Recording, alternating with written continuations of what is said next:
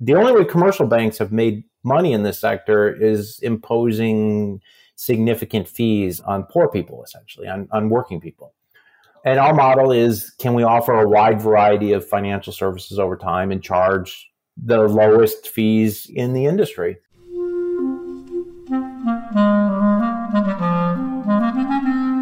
Hello, this is the Great Battlefield Podcast. I'm Nathaniel G. Pearlman. A great political battle is being fought right now between progressives and the forces of reaction on the other side.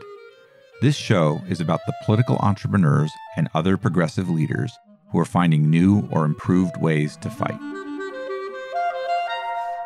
My guest today is Keith Mestrich, who is an interesting kind of political entrepreneur. He is a founding member and managing director of Percapita, a new kind of financial company working to empower everyday people to realize their financial aspirations. They're developing a digital financial services platform for low wage workers, among others. Keith comes out of the research and financial side of the union movement. He was chief financial officer at SEIU and later president of the union owned Amalgamated Bank for many years. I enjoyed hearing how he built his career and what he is up to now with Percapita. So, after a quick word from our sponsor, my interview with Keith Mestrich of the financial startup Percapita.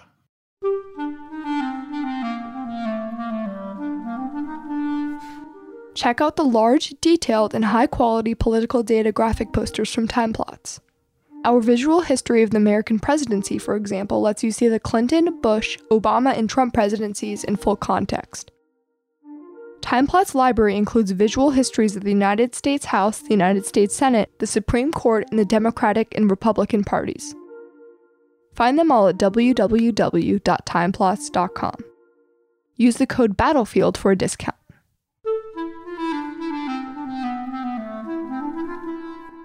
Keith, would you mind introducing yourself and giving me a quick biography?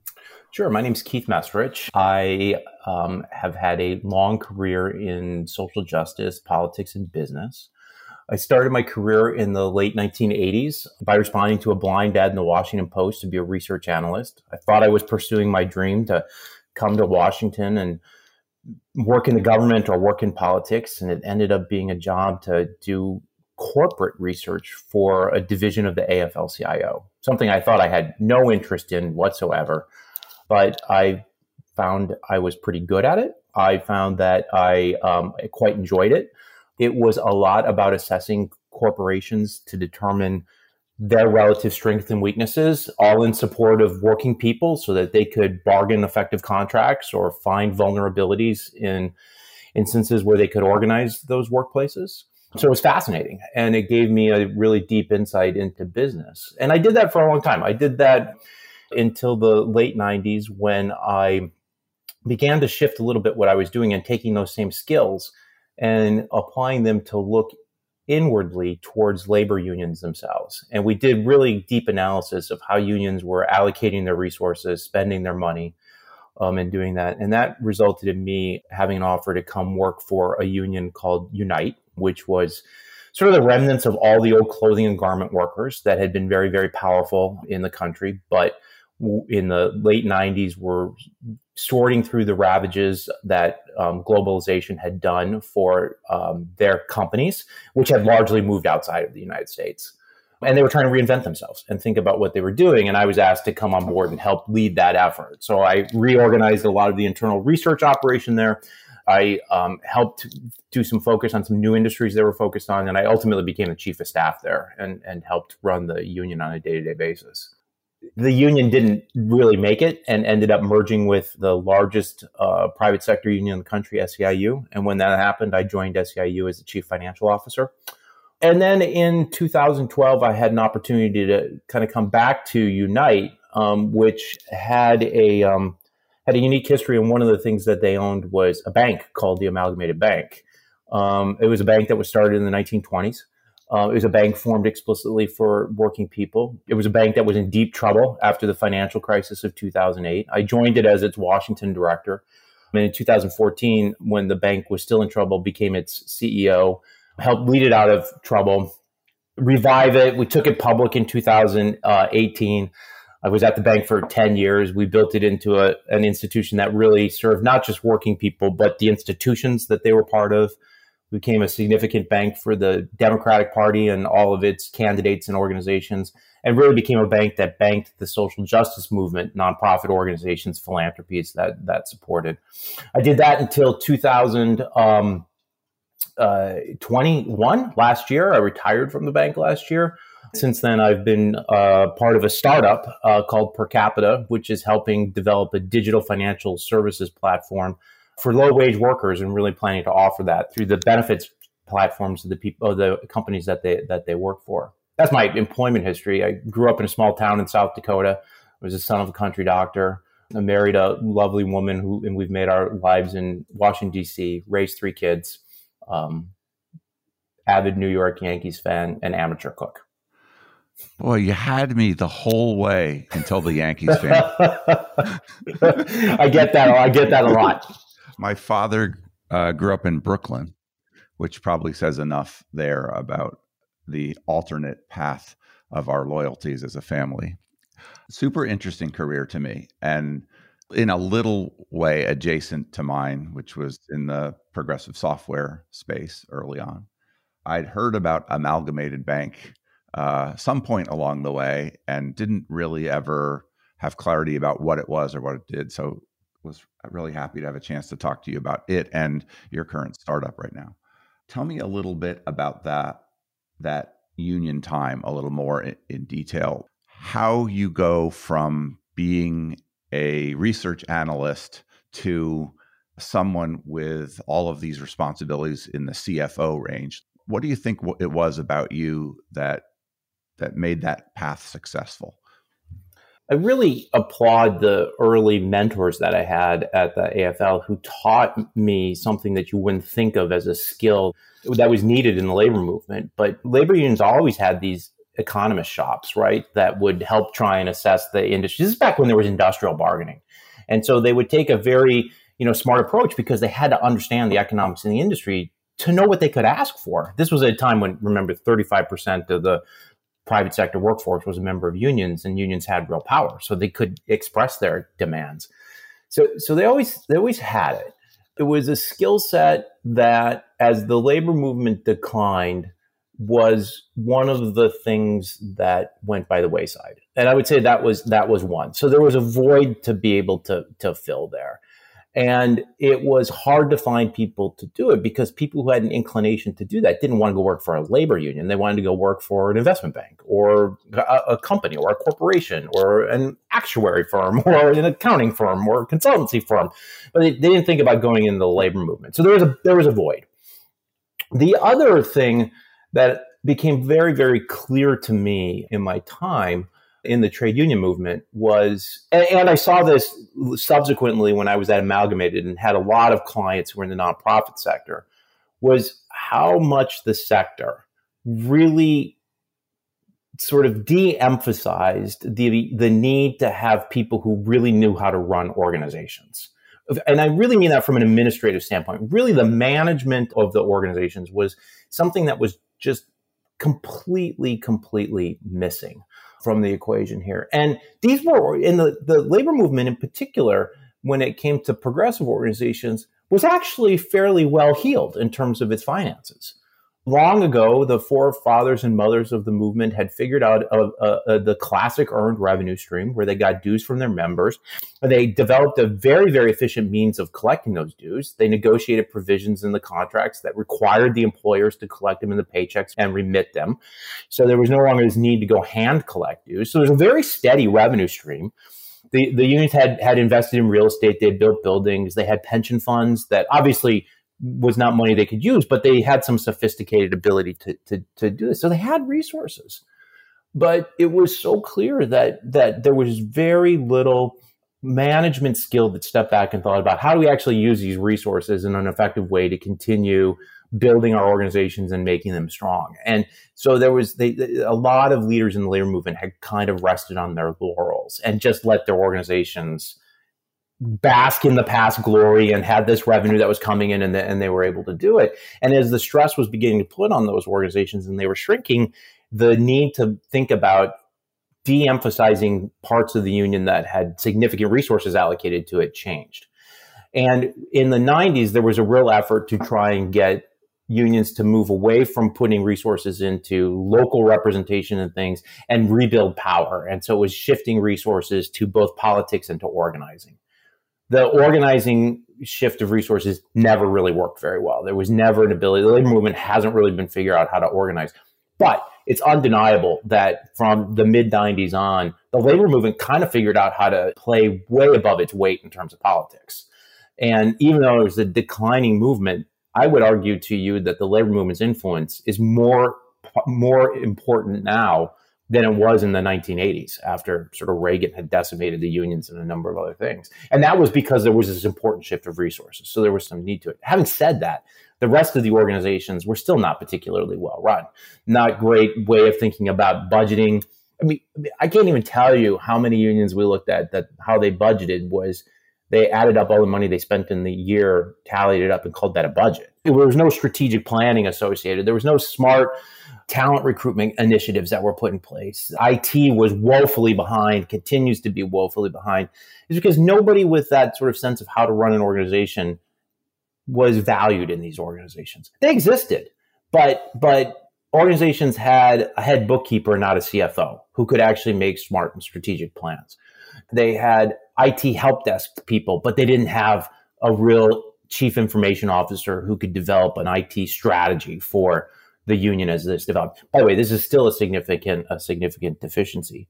When I went to SEIU and I, I talked with Andy Stern, who was president at the time, and we were talking about what was needed, I, I laid out a role that said, you know, I could come in and really help you look at your own internal finances but I wanted to be a partner. If I was going to do that, I didn't want to just run the accounting shop. I wanted to be a partner. I wanted to have a seat on the senior staff table that we would do it and try and evolve that to be able to think about resource allocation. It was that void that I really um, moved into. Um, and then, and then the move to amalgamate. I was ready to do something else, and was originally set to try and rebuild the business in, in, in Washington. And as the bank just continued to not be able to emerge from its depths of the of the recession. And as the board was looking for a, a new CEO, CEO, I was not originally a candidate to do that. I, I wouldn't have even thought I would have been. But because I had this relationship with the union, I was asked to come and and and be an acting head of the bank, and I I won by default to really to really get the job, and hired really good people who taught me a lot and and uh, and and learned learned learned the craft a little bit it's sometimes just being at the right place in the right time. I mean, I, what intrigues me about you is that if I understand it right, you were like you're a political science major. So there's two threads here that I'm curious about. One is like, were you originally like a person politically that fit with unions and fit with the kind of social justice path? Did that come from your background? And then how did you translate the skills that you pick up in college into sort of the financial skills that you pick up along the way? Yeah, I, I got a political bug uh, at a young age. I, I became very, very interested in, in, in, politics. My family has working class roots. My grandfather worked in a, in a steel mill in East Chicago, Indiana.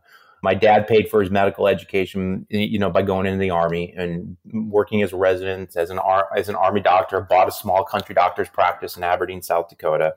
So real kind of working class. Um, old sort of farm labor roots. When I was growing up in South Dakota, nobody believes this anymore, but the congressional delegation was George McGovern, guy named Jim Abourezk, who was the first Arab American elected to the United States Senate, and, and Tom Daschle that was that was South Dakota when I was a when I was a kid growing up. So it was it was it was really different. It was sort of old Grange Plains kind of politics.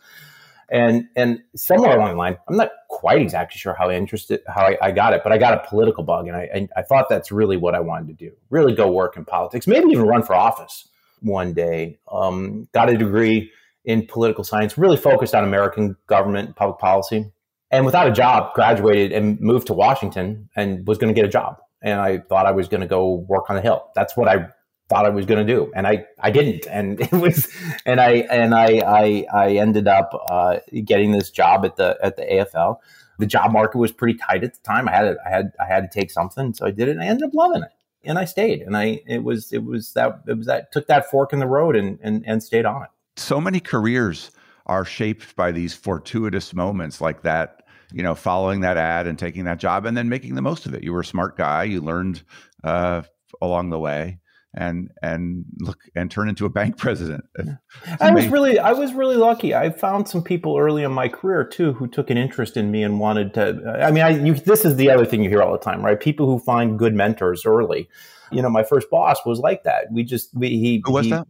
There's a guy named Bob Harbrant. He had been he had a really interesting career. He started in the mailroom at the AFL and somehow figured out how to put this little unit of people who could do this corporate research together. And he and he just hired young kids. He, he took a different approach, right? He hired young kids and trained them to do this stuff rather than hiring rank and filers who had become uh, union officers and, and, and, done this. And so it was a little controversial at the time. And we were these young, brash kids working in, you know, a pretty staid bureaucratic organization.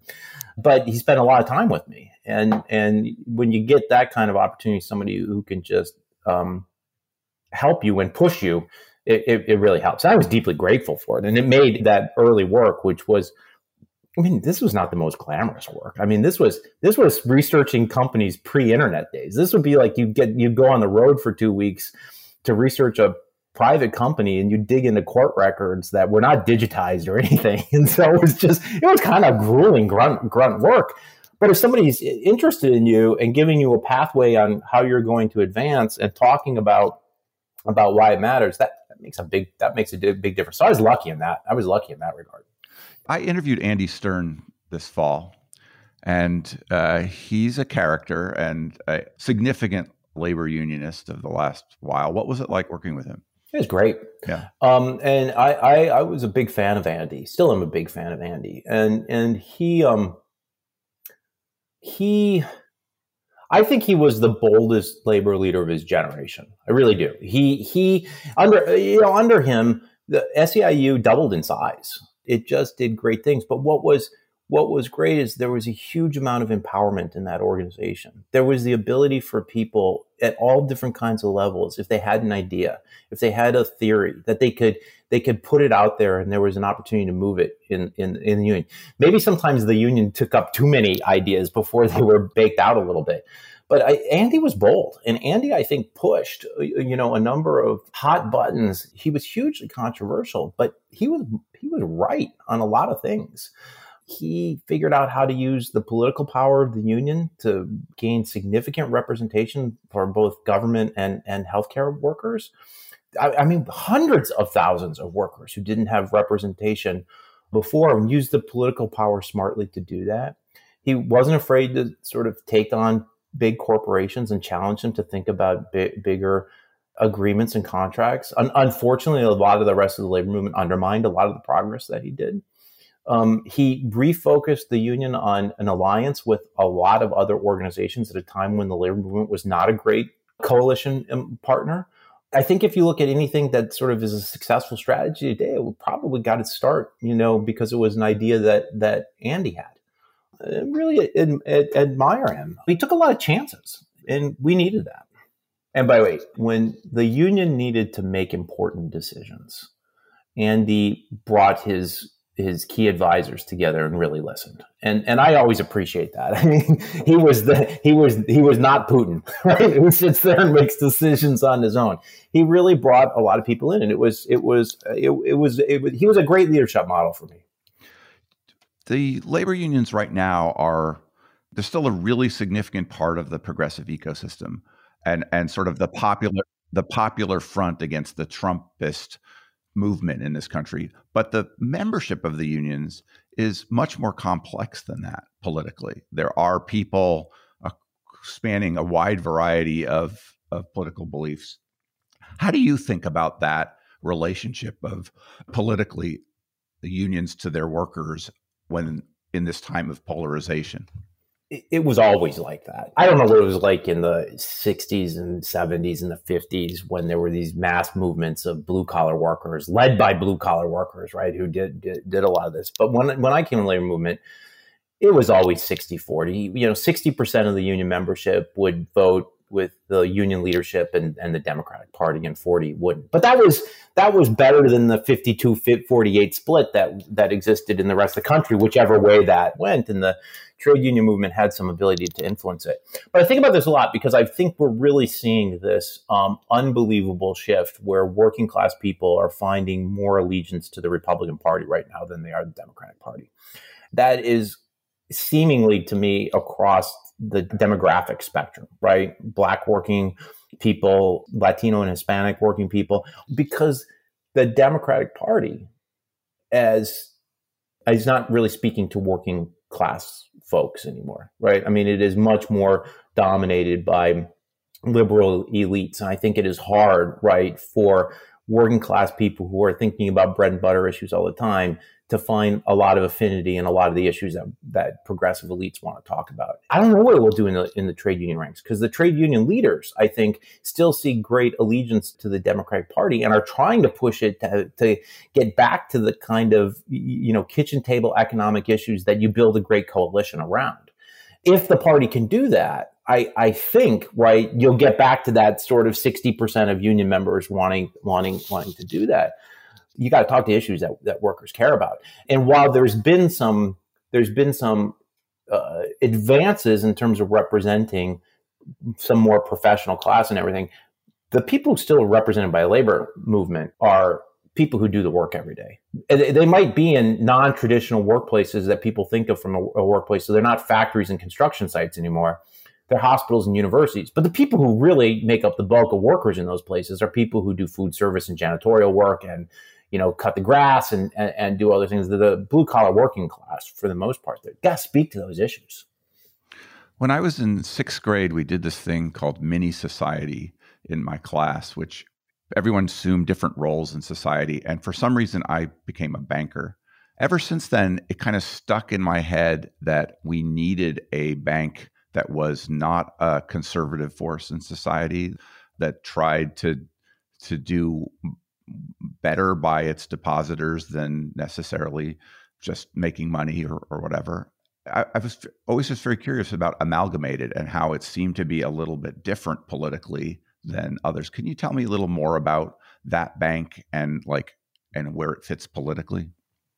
Sure. Um, so it, it, had different points in its history, right? When it was originally founded in, in 1923, um, it was one of about 30 labor banks at the time. There was this mini phenomenon that that both the labor movement and the Grange movement that had organized farmers throughout the Plains states were, were organizing banks. Um, and they were mostly doing it because banking was very hard to get if you were an ordinary person. It was expensive. Banking was really built for the, the, the, the rich. And so there was this phenomenon of starting these banks. Most of them did not make it you know, past 1929. Most of them failed, but there's five or six that are still in existence um, today. It was a very sort of simple notion of what we do give working people a safe place to keep their money, um, figure out ways to extend small amounts of credit. Remember, this is all pre credit card days. So, you know, small dollar loans that somebody could use to buy a refrigerator or pre-student loans, you know, maybe send a kid to college, whatever you needed to, to, to, do it for, and to support the labor movement. And so the the bank did commercial banking for unions. Um, they had some clever things in the 70s. If you got an auto loan at Amalgamated, the, the rate was one thing. If you were a union member, it was a quarter point lower. And if you were a union member who bought an American car, it was another quarter point lower. So they kind of had these these things. But it was really a consumer bank for, for much of its history um, in terms of, of, of, of doing that. When interstate banking really became much more of a norm and you began to get these giant institutions like Bank of America, like Chase Bank, like Wells Fargo, it became harder and harder for smaller banks to compete for those consumer dollars. The bank was challenged by that. And and the traditional union was shrinking and the bank was largely located in Manhattan and Manhattan became less and less of a of a, of a place where working people lived. And so it was hard, right, to run a traditional branch model and, and do that. Um, where the bank was having success, though, and this began in the late 70s and other things, is it started a trust business that provided investment management services to union pension funds. So provided custodial services and very simple index funds that could compete with anybody else and do it. But the bank had a very unique thing that they did, and that early on they recognized that shareholders had power.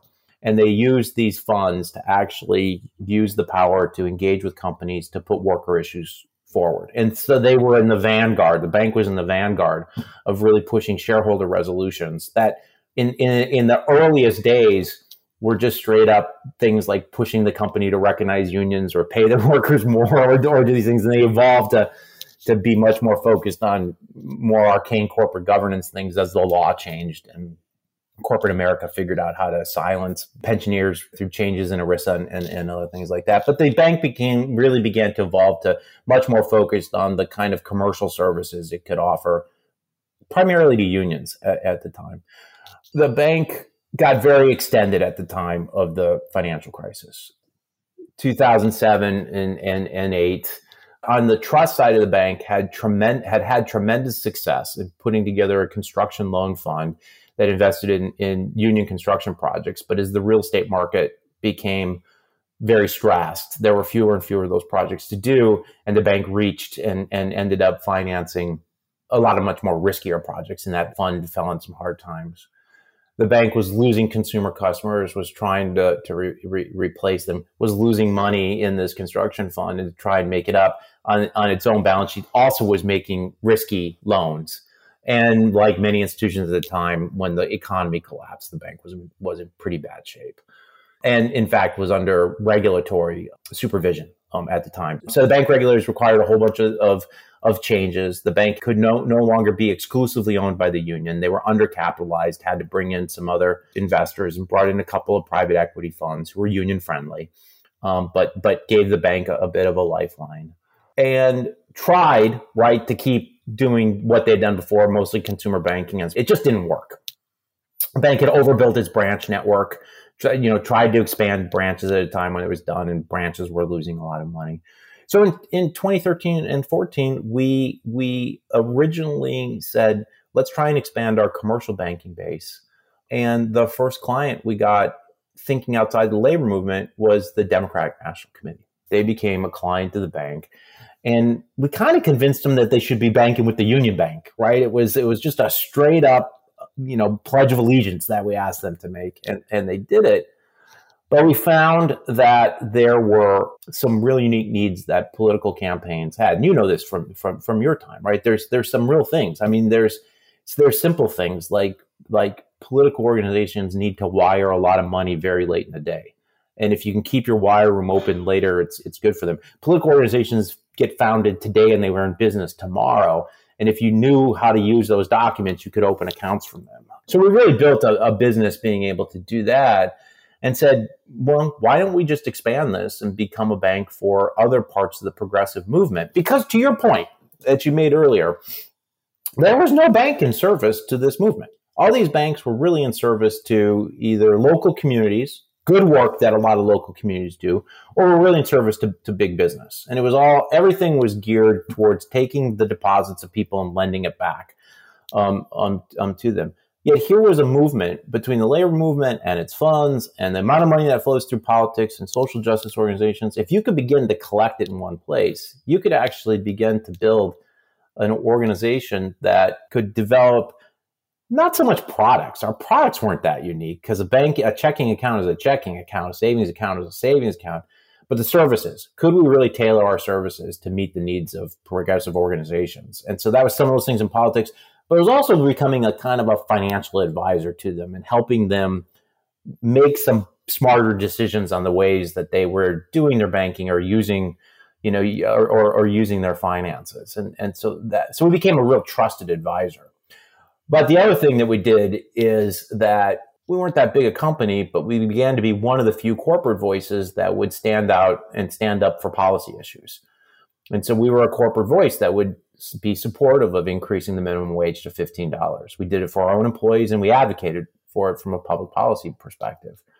We took stands on issues like gun control and, and reproductive rights in support of our clients. And we were one of we were doing this way before this became this sort of corporate social responsibility, but it gave us huge credibility and people wanted to people wanted to move their their dollars.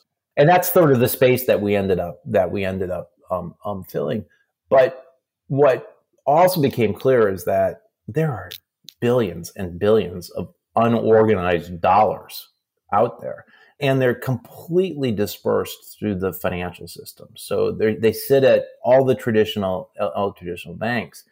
If if our movement, our broad movement, could begin to organize our money and put it in a smaller number of institutions that were built for for us, that's tremendous power. And think about what we could do. Not not just build organizations that could provide the services that those institutions need as commercial entities, but really disrupt banking in a way that could actually go back to the original vision of Amalgamated and all those other labor banks and offer good services for working people and ordinary people who kind of get ripped off by the big banks sometimes.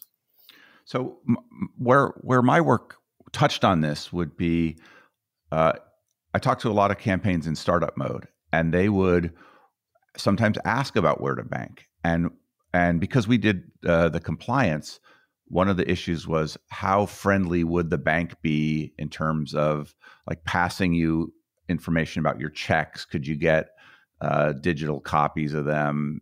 I, I don't remember that ever being really solved at least when i was uh, still doing it. And then the other th- the other question was can we get a loan? Can we get an advance on our dollars? You know we, we know we're going to be able to raise money but we need it earlier than we're going to actually get it in the door.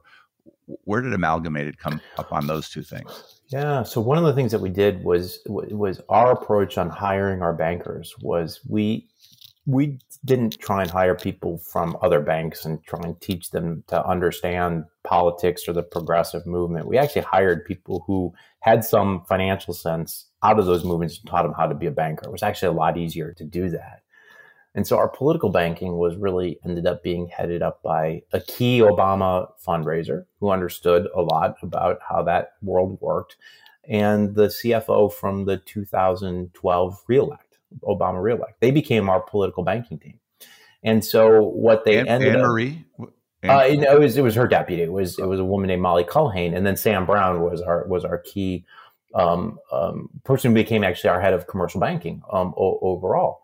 Um, and they recognized all these things. And so we began to make sure that we could have this kind of concierge service that we would provide for political campaigns to get them the kinds of things that they needed. We had to do it all within the regulatory framework that was established.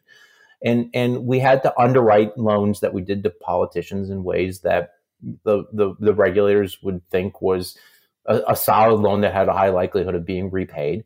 The key was understanding how the finances of those organizations worked.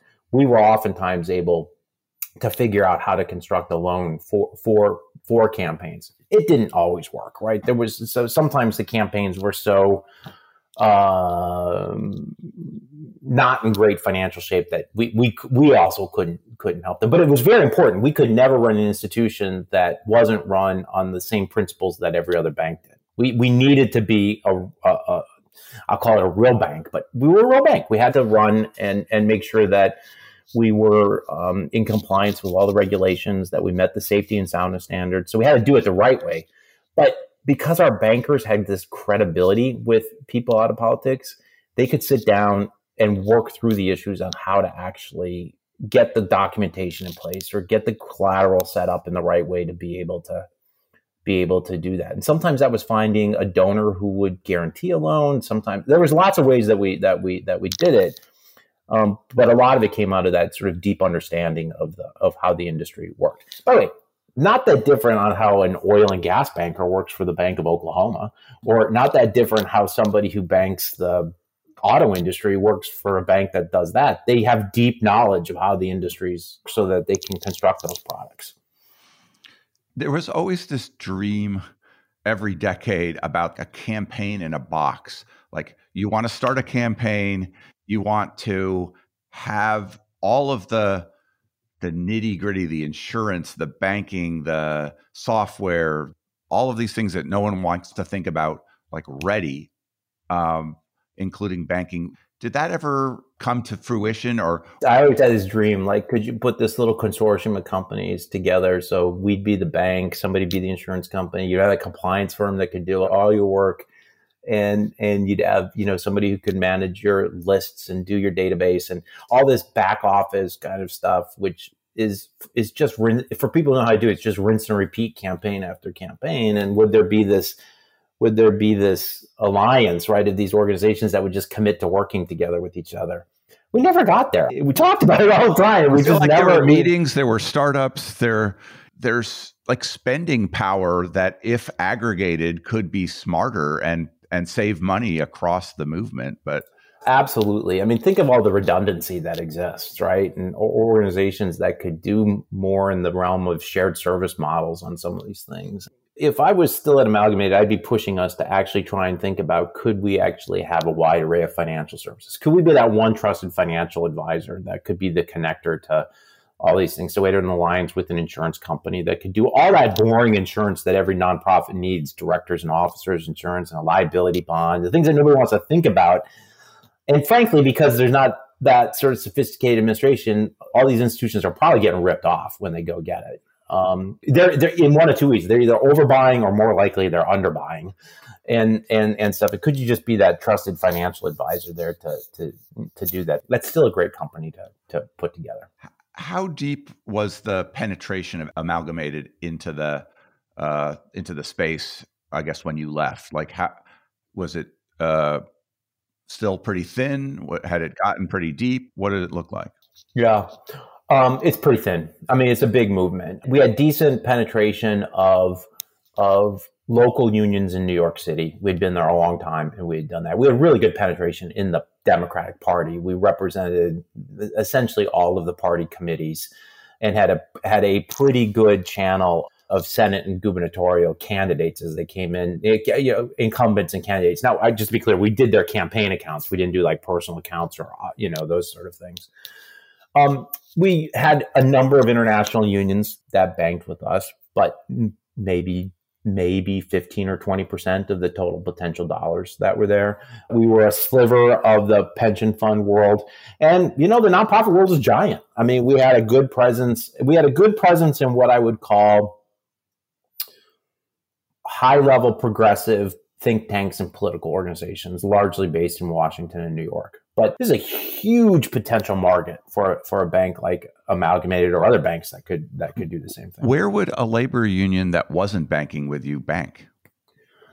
So you know who our biggest competitors were? Our biggest competitor was the bank that was down the street from wherever the headquarters was because you used to have to go to the bank. So they just found one that was convenient. That's true. And, I think in every space hundred percent. And and what what meant what that meant was we very rarely actually any longer saw just small local community banks. Most of most of the movement ended up banking at one of the big four or five institutions, because if you remember in the eighties and nineties they bought up everybody, and so and so and so hey, right you know where you and I live, there's a there's a Wells Fargo up in the Chevy Chase DC of Maryland that has been four different banks in the times that I've lived here. So and, it, and, and it was just because it got bought by one company after another after another. Yeah, going public. What was that like, and what what consequences did that have for the mission, if any? Yeah. We a little bit had to do it because we had brought in these private investors who had a limited time horizon they only really have three ways of exiting. One is you find another private buyer. Well, the economics of that didn't work out that well. Two, you sell, right? You sell to somebody else, and the union, who still maintained the majority ownership of the company, wanted to maintain ownership. And I think we all thought it was important that we have progressive ownership of the company and couldn't just sell to another bank, for instance and third is you go is you go public. And so it was really the only it was the only option available to us. So look the most important thing was one of the best learning experiences of my life. I probably learned more in the 14 months that you know we were in prep mode and then and then going to it than i ever learned in in, in my life before it was a fascinating insight into how capital markets work, right? It is this incredibly insular inside network. If, if people think there's democracy in the capital markets, there's not, right? It's, it's completely controlled by the banking community in terms of who gets access to be able to buy into these companies and, and, and, and other things. I was fascinated by it because on one level, it gave us the chance to have a public currency that we could use to continue to grow the institution right we had a we had an ability to raise capital without having to go from investor to investor to try and do it because we could access the capital capital markets and the ability to to to grow. And we used that. We were able to buy another bank in San Francisco that allowed us to grow and and, and other things. But I will tell you this: I mean, as a small public company, this notion of having to be completely responsive to Wall Street on a quarter by quarter basis, first of all, it was grueling, right? It just took a it took a lot out of you, and two, there's so many perverse incentives that are built into this on on how on how we force people to run companies. So let's take an issue like executive compensation, for instance, right? There should be metrics on which a CEO, a CFO, a COO, and stuff are, are, are, are measured. If you think you can put into your metrics anything that's different than the metrics that every other company is looking at, forget it because the system is all built to get companies to operate on the same metrics. So you're constantly measured against, you know, your peers in the industry and if you're underperforming your peers, you, you, are going to underperform in your compensation. So there's all this pressure, right, to just do what your peers do. And the ability to break out and do something different is, is crazy. And, and they're all profitability metrics, right? We were a profitable company. We made more profit in the last five or six years that I was at Amalgamated than the bank had ever made in its history was returning to its, its shareholders. Once we turned into profitability, we never weren't profitable again. Yet we were punished by the stock market because we weren't as profitable as the other companies. And it's just a perverse incentive on how to run a company. So, so what do you do to get more profitable? You cut workers, you close branches, you do all things because there's only so many ways you can do this. Does it necessarily just turn it into another bank? Or are you? I don't think so because we had we had enough been able to sort of say to, to be able to, to we convinced we convinced Wall Street that we had a niche market that nobody else was was targeting. And we had the ability and we got we got pretty close in terms of our metrics on doing it. But i would say we did it because because we weren't just any other bank. We did it because we we were hyper focused on this on this niche and being able to service it but that's going to require incredibly strong leadership from you know the company's management and the board to stay on that course right? To not re- resist the notion to just become like any other bank. Did the labor owners maintain a controlling interest in it? They didn't. They took their stake down to down to 40% ownership 40 41% ownership of the of the company and there were strategic reasons for that because there were there were issues around being a controlled versus a non-controlled company on your ability to actually raise money. And there was some sense that any controlled entity could have been you, you, you know you and I who owned it. And if we controlled it it would have been harder to raise money. But it was particularly going to be hard if the union was seen as having a controlling stake to raise to raise other other other money.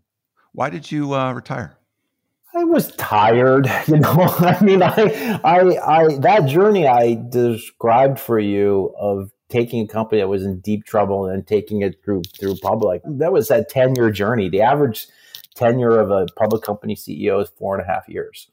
It was time for me to to you know to do something else, and I had been constantly on the road. Um, I had been been that and I did, made a decision during COVID. And you, you, know, I think a lot of us looked at our lives, and and I um, there were a lot of reasons, but you know, I lost both my parents at a very young age, and they didn't have the chance to do some of the things that they wanted to do later in their lives, and I, I didn't I didn't want to repeat that. I, I don't think I would have made that decision had it not been for COVID, to be honest with you. But but that was a big piece of it. I didn't know what I wanted.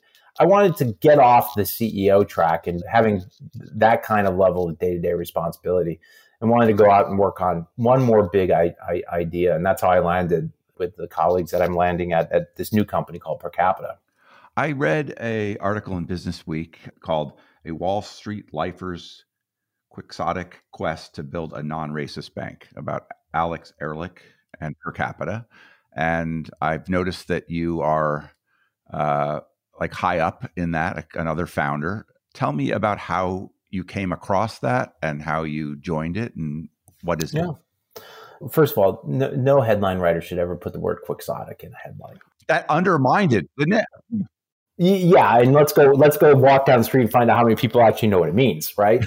um, but but but having said having said that, so when when my decision to depart Amalgamated became public, I didn't actually know what I was going to to do and I thought I was actually going to take a little more time off than I ended up taking off. but I I had been doing some thinking. I, I, knew I wanted to work on big ideas. I knew I wanted to work with really smart people who were trying to change the world a little bit. I knew I wanted to be able to work from anywhere. But I didn't know what that was exactly. And I got a call from a um, this is this sounds somewhat like an oxymoron, but from a progressive billionaire, right, who was an investor and was active in politics. He's mentioned in that Business Week article, a guy named Don, Don, Don Sussman. Yeah and and Don Donald was active in lots of things, and we knew each other. We knew each other through that that work. And because Donald's day job is he runs a, a, a, hedge fund, he knew, you know, now my business partner, Alex Ehrlich, who spent his career on Wall Street essentially inventing and growing a business called Prime Brokerage, which did, did what Amalgamated did for unions and progressive organizations the prime brokerage business did for the hedge fund industry. They were the niche bankers for for that industry. So I get this call from Donald.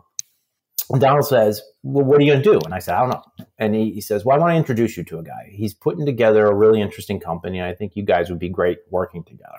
And so he's, hypes, he's hyping up Alex. And I'm like, Great, Donald, happy happy to meet him. What's he doing? and he says, Oh, he's going to put together a bank to bank the unbanked. And I said, Oh, come on. You got to be kidding me. I've heard every pitch in the world on that, right? Tons of people have tried it. I, I just wrote this book, you know, that in part is about this. Like nobody's ever been able to scale it and make it anything other than a philanthropic, you know, event. I said, I don't think it can be done.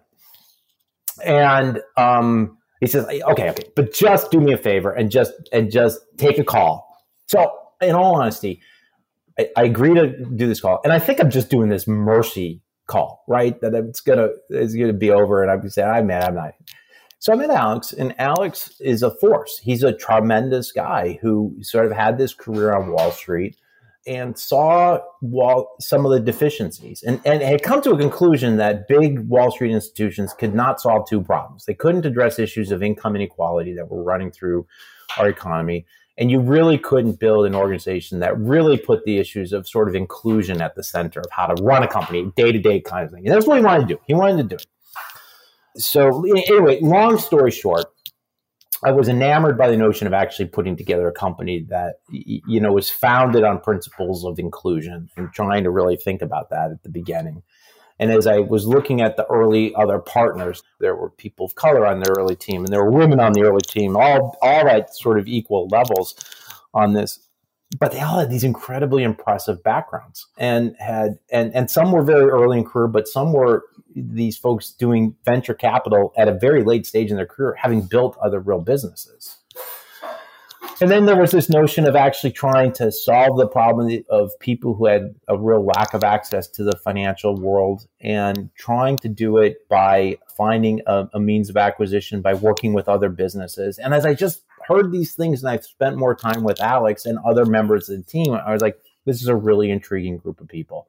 And it's kind of a righteous cause and boy, it would be interesting to, to, to work on this and be part of it. And so when when there was still sort of very much a gel of an idea, I, I, I agreed that when I left Amalgamated, I would I would join. And so now we're doing it. We've we've we've been able to raise some money. We've now got a team of about thirty people. Um, we're settling on a product suite that will offer eight different kinds of basic financial products to, to workers. We've got five or six companies who are lined up to want to partner with us and and get and and help us build build these products. And we're looking to launch in January of next year. I mean, and what I mean by launch, like like like you could open an account with us. Anybody could open an account with us. It's been an interesting ride and and is kind of a fun next step on the journey because venture capital, the VC world, early stage startups, every, everything else we've talked about was embedded within big established institutions that's not what this is. this is really different. What do you like about it compared to that previous, and what do you dislike? So, what I really like about it right now is nothing's impossible, right? Everything's within the realm of possibility, and and the the, the ability to to you, you know to do it is, is is great. So, the ability to go and shape and mold and form something is is is amazing. I mean, it's it, it's really quite quite fun what do I not like about it? There's no support infrastructure, so you got to do everything yourself. and uh, not to sound pompous in any way, but going from having an executive assistant to essentially, you know, structured my my travel life and having to, you know, go on Travelocity and make my own travel reservations is kind of is a bit of a shock. Um, but uh, but but I, I guess maybe the other thing that's that's tough is you live in this precarious world, right? You're only there as long as your last fundraising round you know projects you out to. So you've got to you've got to keep moving and you got to keep moving fast. You have to reinvent quickly. You have to you have to be able to respond to your business and recognize when you're going in the wrong direction and correct it pretty quickly. That's that's hard, but it's also a good challenge. What what is your role exactly? Yeah, my official title is I'm the head of our business development operations, so going out and finding clients to do it. But because I have this background of having run a bank, and because we're a small startup and people wear lots of hats, I, I, I, I really am a partner to Alex and the other senior partners in the firm in helping to think through how we build and structure this this this company. What do you think about uh, of your prospects? Do you think this is going to work? I think we will find companies that want to offer this to their workers because because our model won't charge them anything, right? We'll make money because we'll have bank accounts that have debit cards and other cards that make interchange income. We're no different than some of the other banks out there, except in the fact that we're targeting this group of people that nobody else is targeting. I think we'll be successful in gathering tens of thousands, if not hundreds of thousands of customers who want to open um, accounts with us. The biggest challenge is can we find the right economic model that will allow us to be able to not do what co- the only way commercial banks have made money in this sector is imposing significant fees on poor people, essentially, on, on working people. And our model is can we offer a wide variety of financial services over time and charge the lowest fees in the industry? Um, and the question will be can we, because we've figured out acquisition costs by working through employers and lowering that cost, and maybe we can really use technology and artificial intelligence to think about really cost effective ways of providing customer service? And can we get people to have multiple products with us, not in the way Wells Fargo did it, right? By by creating bad incentives for people to do it, but by becoming a trusted partner and having the best products in the workplace. It's it, does it pencil out? Can we actually make those numbers work? The the model does it, but now we got to go. Now we got to go prove it. Aside from fees, how would this be better for customers, or is it just basically a fees thing? Fees is just one one small part of it. If you go into a lot of low income neighborhoods, they're banking deserts. There there is no place. You are subject oftentimes to to relying on the informal sector, right, for your financial needs. So you go cash your paycheck at the liquor store, a check cashing store, and you you have you know, you know for the pleasure of doing that, you give somebody four or five percent of your paycheck right to, to, to do that so direct deposit onto a digital platform you, you cash your check for free and you're, you're operating if you're in a um, in, in a bind right and you have no other way of getting money you got to go to a payday lender who's going to potentially end up charging you you know completely usurious fees because you needed a new set of tires or a new refrigerator, things that people that are absolute needs in, in lives. And can we put forward credit products or or early pay access that allows people to avoid those traps. Operating in this day and age without a basic bank account, it means when you have to pay your bills, you either have to go to the electric company or you have to go pay for a money order or do these other things. And if you can move people into the world of electronic commerce, it can eliminate not just the fees associated with that, but the time and the energy that goes in, in, in to do this. If you can on one platform, right, be able to deposit your check and then send money back home to your family in Mexico and not have to go to different places and, and do that. There's a lot of convenience that happens. And then the other piece of this is not only will we have products, the whole notion here is we're selling financial wellness as a service.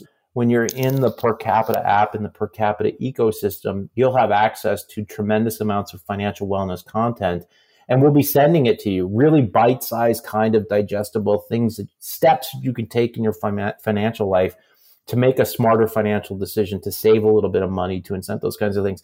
And one of the reasons i joined the company was because alex told me that he was going to hire an anthropologist who would go into communities and and find out what were the barriers to them actually having a bank account or joining the formal financial system. We did that. And we hired this dynamic woman, you know, who spent her entire career finding out why communities don't trust institutions.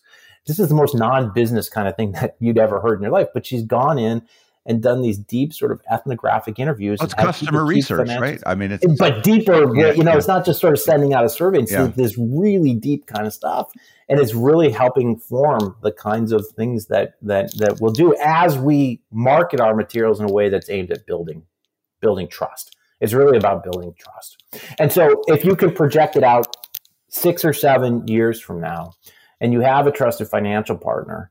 Not only is that the place where you get your bank account, but that might be the referral source for somebody to you know do your taxes or somebody to um, get you renters insurance or the kind all these things that you think about that working people really need what share of our population is unbanked or banked in a way that they ought to switch over to uh, Percapita the feds would tell you about 5% is truly unbanked, literally has no banking account whatsoever. The numbers for how many are underbanked in that they have a banking account, but it's not one that meets their needs is significantly higher than that 13, 14, 15%. But how many people feel financially vulnerable in their life is more like 55 or 60% of the population, right? The kind of people who who who who are very unsure on the financial decisions that they make, live paycheck to paycheck, don't have enough savings to to you know face an unanticipated six hundred dollar charge. That's a trip to the emergency room. That's a new set of tires on a car. That's a refrigerator that's gone kaput. I mean, it's all those kinds of things, and that, that it's that sense of financial vulnerability, right? That is really the target the target workforce for us. Would, will you ever build branches? I doubt it. I, I, I think that um, that's that's a tough model to work economically. That is a hyper local model. It is not a twenty four seven kind of model. Um, one of the amazing developments, sort of at a high level, socially, economically, is how fast smartphones have spread into our economy. The the, the I mean, do unbanked people have cell phones, smartphones? They do. They do. It's like it's it's unbelievable. You, know, you they they do. They always know how to use it. They sometimes have to get their kids to help them on some of it. But but the number of people who have you know smartphones is unbelievable because you can't function in life anymore without it. It's pretty it's pretty hard. It feels to me like this sort of dovetails with amalgamated. Would it make sense to amalgamate the two at some point? we'll see. we'll see. I mean, that's that's. I'm just trying to get the platform up and running at this point. Yeah. What is the biggest challenge? Besides just like building technology and all that, like I think the biggest challenge, and it was the same challenge at, at, at Amalgamated, was this sort of general disbelief that you can build a company that is actually geared towards servicing this kind of workforce and do it profitably, right? That, that, there's there's just tremendous disbelief that that can actually be done. And so raising money is going to be challenging. I think that's probably the biggest challenge. You know what hasn't been a challenge? Recruiting people who want to come work for us to do it. I, I bet. I bet you have an advantage in that in a certain way that people with there are people in that sector or wanting to be in that sector who want to do good. Yeah. And by the way, there's a lot of people who want to invest in this kind of work. We just got to find them we just got to get connected to them. Well, it's it is a fascinating quest that you're on. I don't know that it's quixotic. I hope not. um, is there a question that I didn't ask you about this that I should have? No, I, I, the only thing I'd say is I, I've I've had like the luckiest life ever. I've got to do all these you know cool things and it's been fun because I've got to do lots of different kinds of things and and that's kept things you know fresh and alive and it's kind of been fun to relive some of this with you over the last hour or so. Eh, didn't you mention to me b- before that you're that you sold your house in DC and are moving to Maine or something? Yeah, yeah. I am. Tell me about I, that. I am. So my so so my kids are out of the house and and, and things and and um, my uh, my family has been going to the coast of Maine um, every summer for the last 30 some years. And for the last, I don't know, five or six or seven years, my wife and I have always toyed with the idea, well, maybe we should buy a place up here. Maybe we should move up here. And in the last year, we just decided to do it. So, yeah, so in two weeks, we are on our way to, to, to, to Maine to live there year round um, and sort of return back to living in a small town again. Have you run across any other startups or enterprises in the space of trying to help this category of of people in the country that you think are notable and maybe on the way to being successful? Yeah, there's there there are some other folks trying to put together platforms to do finance for affinity or uh, affinity groups, right? And and trying to sort of do do this. There are startups that are trying to recognize that there is deep hardship that happens in people's lives and can you actually help companies build things like hardship funds and things like that? But there aren't that many startups that I think are trying to solve some of these basic social problems that lower wage working people have. That's kind of still left for philanthropy or government, right, to solve those problems. While we're not unique and we're not the, the only one, there's not a lot trying to trying to do this. Yeah. Well, it's super interesting to hear about. Um, I wish you luck. Anything else you want to say? No, it's been fun. Yeah, it's been fun for me too.